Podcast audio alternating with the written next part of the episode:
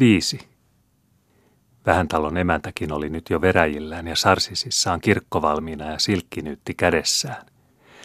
Kas vaan, Metänkylän Agattakin tulossa Tanhuan suussa ison talon pytingin kulman takaa huomasi hän ennen kuin veräjän sulki. Mutta äkkäsi samassa, että ison talon pihaveräjälläkin liikuttiin ja että Vihtoriina itse oli tulemassa mäelle ja lähtemässä kirkkotielle.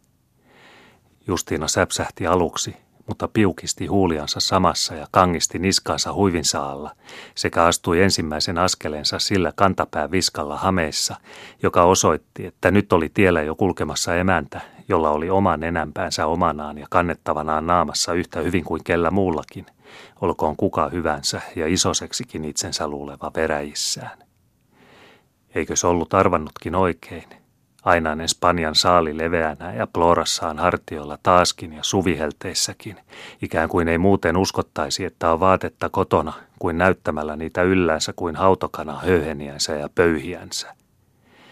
Tiedettäisiin se jo ilmankin koko pitäjässä ja joka kirkkopyhältä, että Aatu hupsutteli, kun 20 vuoden turhan vartoamisen ja viiden tytönmukulan ja tyttärerikan toimittamisen jälkeen taloon viimeinkin syntyi entissyksynä perillinen ja ainoa poika, ja Vihtoriina ihmettekosensa palkoiksi, ja kuin paremmankin pirauksen päästäneenä välttämättä oli puetettava kahiseviin ja ulkomaan taatteihin, kuin mikäkin kapteenska ja riikin emäntä, ja ripustettava hartioille tämän kirjavat ja riikin kukon merinot.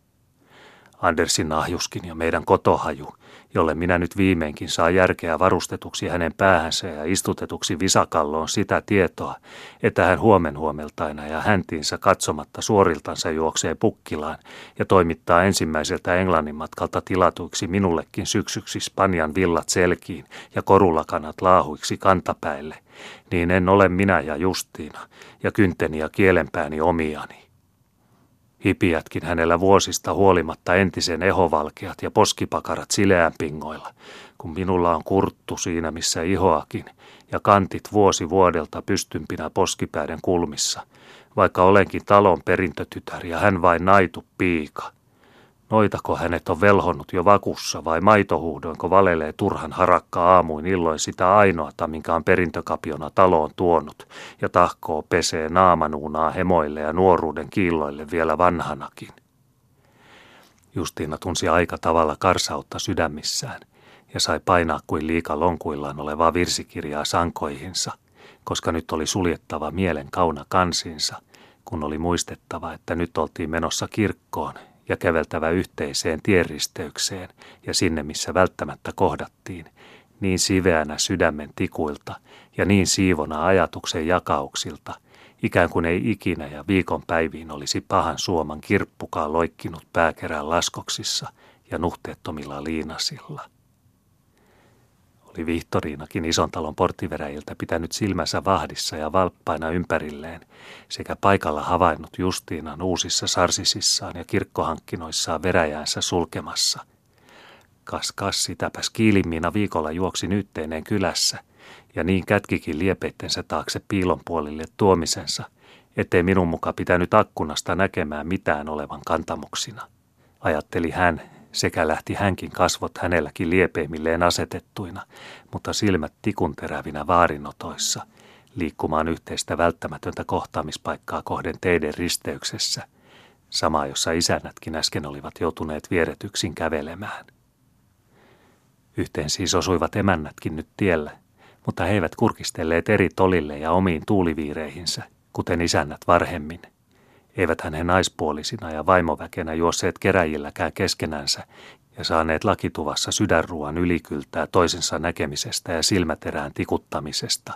Eivät kurkistelleet eri ilmankulmiin ja vääntäneet selkäriitinkiä uskonosoituksiksi naapuria käsin, vaan vaimopuolisten taidoin väänsivät he naurua ja hymyilivät maireita toisillensa sillä puolella naamaa, joka oli toista kohden.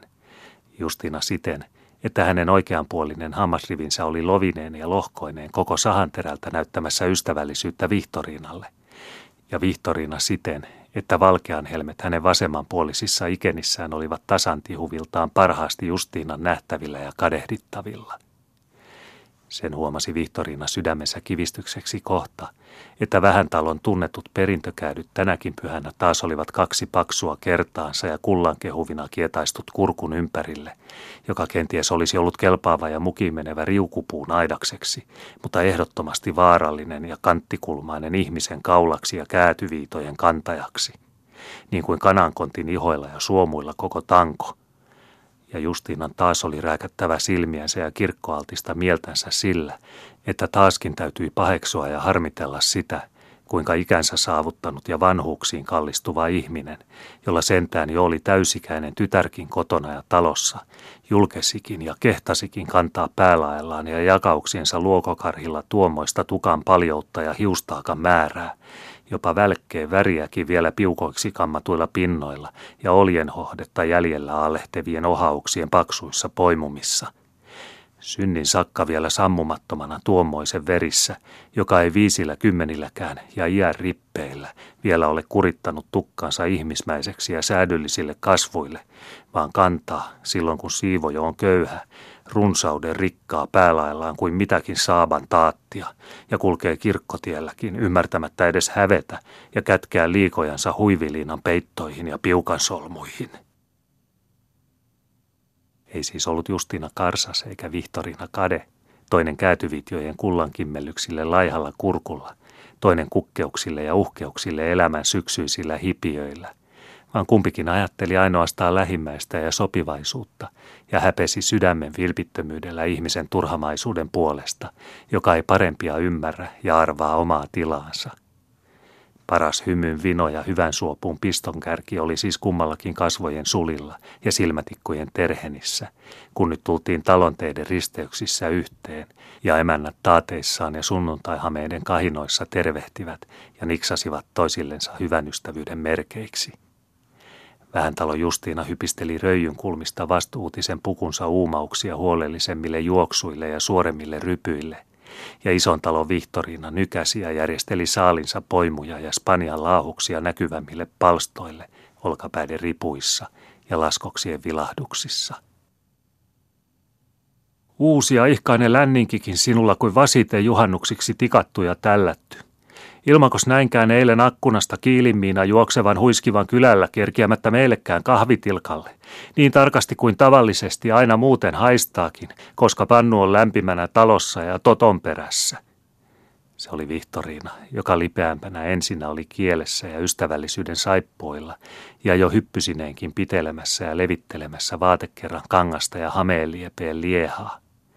Oikein engelskan langasta kudottua kotosarsia, ihaili hän – sekä huomasi nopealla silmällä ja nautinnoksekseen kohta, että kiilimiina taaskin oli pilannut työnsä ja selkäsauma istui puvussa huonosti ja sykkyrällään niskasta. Uumiltakin oli harsittu harhaa ja hame vinossa liepeltä. Makaa selkää myöten kuin valettu vesi ja istuu uumilta kuin silitetty säämiskä, kehui hän ja oli tyytyväinen sekä iloitsi, että oli sittenkin jättänyt oman pukunsa herrasmantan ompeille eikä kiilimiinan niin kuin oli ajatellut. Justina oli kiitoksista tullut epävarmaksi sekä hypisteli epäilevästi omia ryntäyksiään. Tosiaankin, eikös tuntunut sormiin kuin palvonpulkuja saumoissa ja parahiksi juuri oikealla kylkiuumalla ja aivan Vihtorinan silmien vahdittavina. Ja sille riettaalle juoti vielä kahvitkin kolmin kupeen ja toppaleivin, ajatteli hän silmän räpäyksessä ja muisti Miinaa, mutta oli samassa jo kylmillänsä ja valpas kuin ilves kynsiensä hioilla ennen loikan harppaa kelooksalta lampaan kurkkuun. Sinun saaliisikin, puheli hän ja hypisteli nyt ja koukeroitsi käsinensä ja käyränpitelevine sorminensa, verkapehmeä laskoksia ja killuvia liepeitä. Kyllä on purppuran paloa ja värin syntiä ja saframi maailmassa, kun pelkkä pehmoinen vaatekin vilhuu viattomissa villasissaan, kuin olisivat kaikki kadotuksen valkeat levitetyt lieskoillensa hartioille. Mutta mitäs minä ihmettelen? Kun on varaa, niin hankitsee itsensä ja kävelee kirkkoonkin ja Jumalan palvelukseen kuin Ester Ahasveruksen pitoihin. Kuinkas tuli mieleenkään? Jokos teidän isä nyt jo maksanut saalin hinnan vai alastalon kapteenille? Syksyllähän se kuuluu jääneen velkaa kysäistiin samassa kavallan hurskaasti ja kielenpää livahtamalta sekä kuin ohimennen ja äkiltään. Pari keltaista hammaslohkoakin vilahti samassa kuin vahingolta näkyville huulien kapeelta ja hymyn happamilta. Älväisy peitettiin kuitenkin paikalla ja kätkettiin kehumisen heroihin ja ihailun ihmettelemisiin. Niin siliäkin sitaa sormissa kuin sametti ja niin haipuisaa tuntumilta kuin alventti virsi. Kiiteltiin määrättömästi ja taivuteltiin kynsihyppysissä lievehelmojen hiveliä. Hellittää tuskin malttaa, vaikka melkein näpinpäissä palaa, kun niin on vaate liekin karvana, että jo sieraimiinkin käryy. Jo tulevat kai pätsitkin ja kadotuksen alhot tulipaidatkin mieleen, ja ihminen muistaa jo elävässä lihassansakin syntinsä ja katumuksen velkansa, kun tuomoisissa kävelee ja ajattelee sielun parannustansa kirkon penkissä.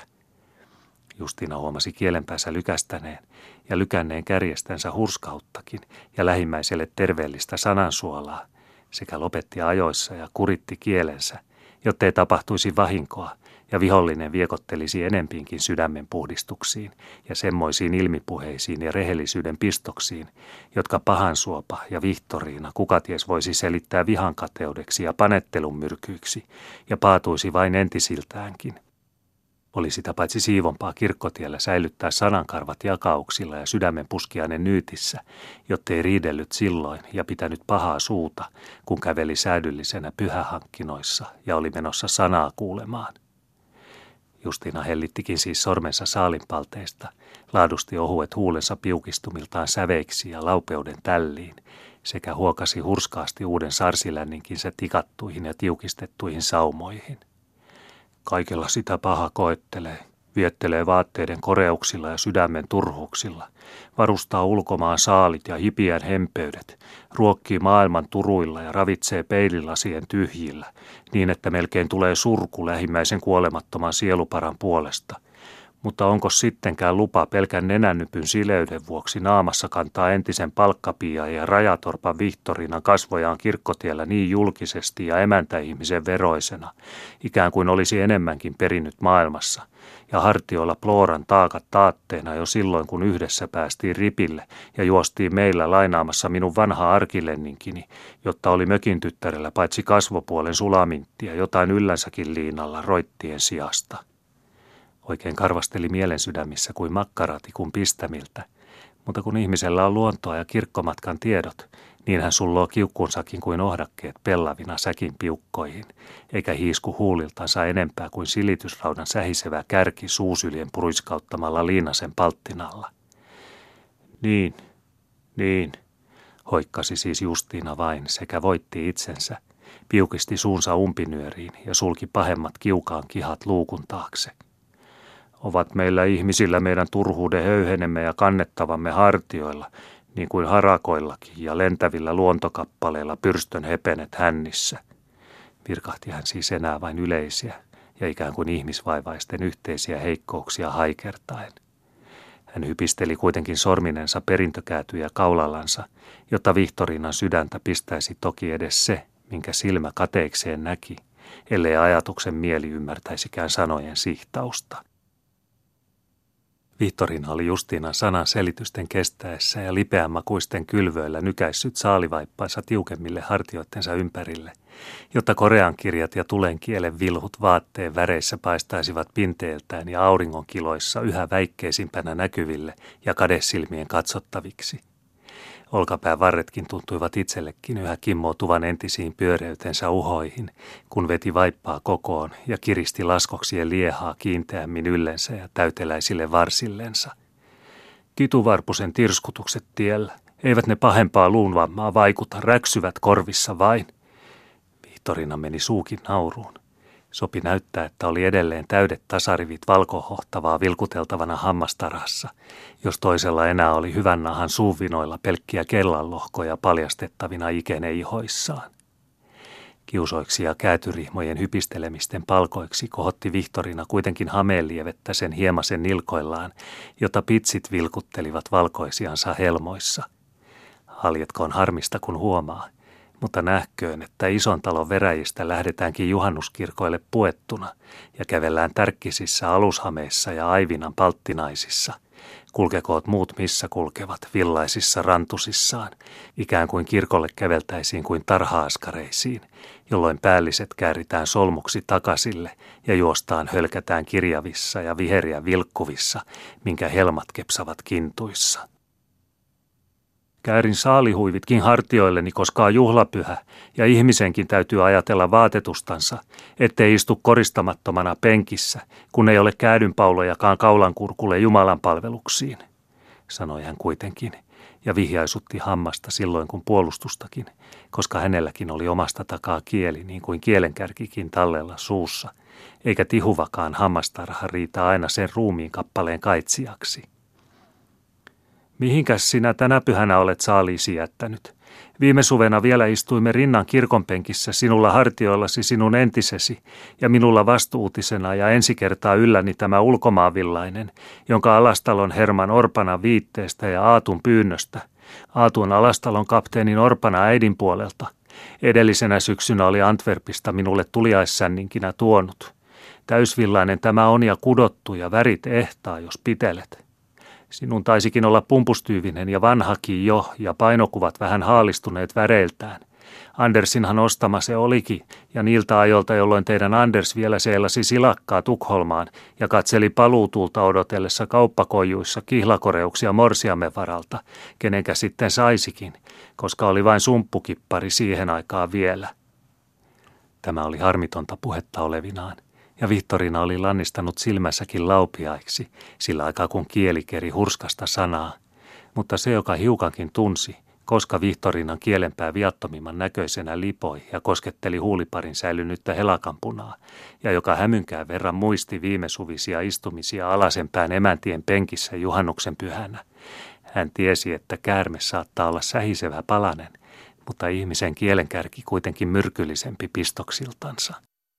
Eikö se ollutkin aivan kuin olisi tulihankoa käännetty Justiinan sydämissä, kun hänen piti omine elävine korvineen kuunnella ja kärsiä tuomoisia kavalan puheita, väkä ja kärjen ota joka ainoassa sanassa kuin ohdakkeen haruksissa, eikä saanut ja saattanut ihmisväen tähden ja säädyllisyyden vuoksi edes kymmentä kynnenpäätänsä harittaa, koska käveli kirkkomatkalla ja oli pyhähankkinoissa – niin oli kuin olisi kiehuvaa vettä valettu kannun kupilla pitkin koko ihmistä, selkää ja rintapuolta alastomiltaan.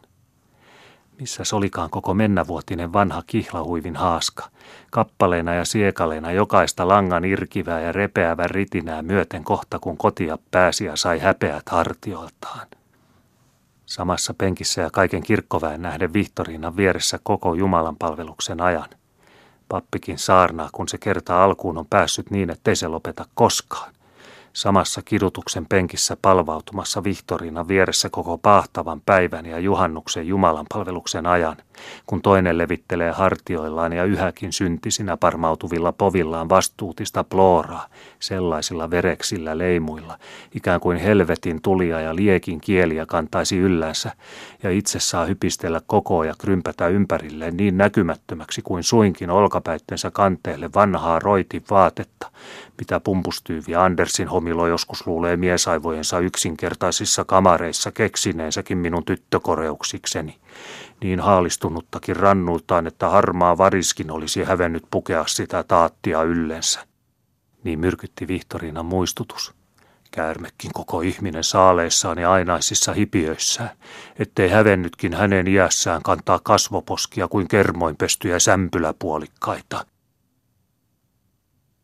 Niin myrkytti kavala muistutus mennäjuhannuksisista karvauden kärsimyksistä kirkonpenkissä, Justiinan sunnuntai suittua ja pyhähankkinoihin vaatetettua sydäntä, että kaikki kaitut vanhurskauden ja muut jumalisuuden siivoudet olivat samassa silmänräpäyksen tuoksauksessa lentämäisillään pyräykseltä karsimaittensa komeroista kuin kirova varpusparvi nakatusta kapulakasasta, ja siunauksen nupinan sijasta kirastamaisillaan kyliin ja ilmoihin sen määrän kilotusta ja kiivastuksen satikutia, minkä närkästynyt vaimoihminen ja veriensä jokaiseen juoksevaan pisaraan loukattu emäntä ikinä saa irkimään kurkustansa kotkotuksen kymmen kertaa.